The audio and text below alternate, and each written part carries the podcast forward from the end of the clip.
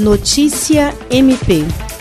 A Procuradora-Geral de Justiça, Cátia Rejane de Araújo Rodrigues, e o secretário-geral do Ministério Público do Estado do Acre, Rodrigo Cucci, acompanharam a assinatura de um acordo de cooperação técnica que instituiu a criação dos programas Maria da Penha Vai à Escola e Maria da Penha Vai à Aldeia que visam conscientizar de maneira didática e preventiva estudantes de escolas públicas sobre a relevância social do tema. O documento foi assinado conjuntamente pelo Governo do Estado do Acre, Secretaria Nacional de Política para Mulheres, Assembleia Legislativa do Estado do Acre, Defensoria Pública, Universidade Federal do Acre e Ordem dos Advogados do Brasil, Seccional Acre durante cerimônia realizada no Teatro Hélio Melo. Nesta primeira etapa, 98 escolas estaduais de ensino fundamental e ensino médio de Rio Branco receberão o programa. O evento teve a presença do idealizador do Maria da Penha Vai à Escola,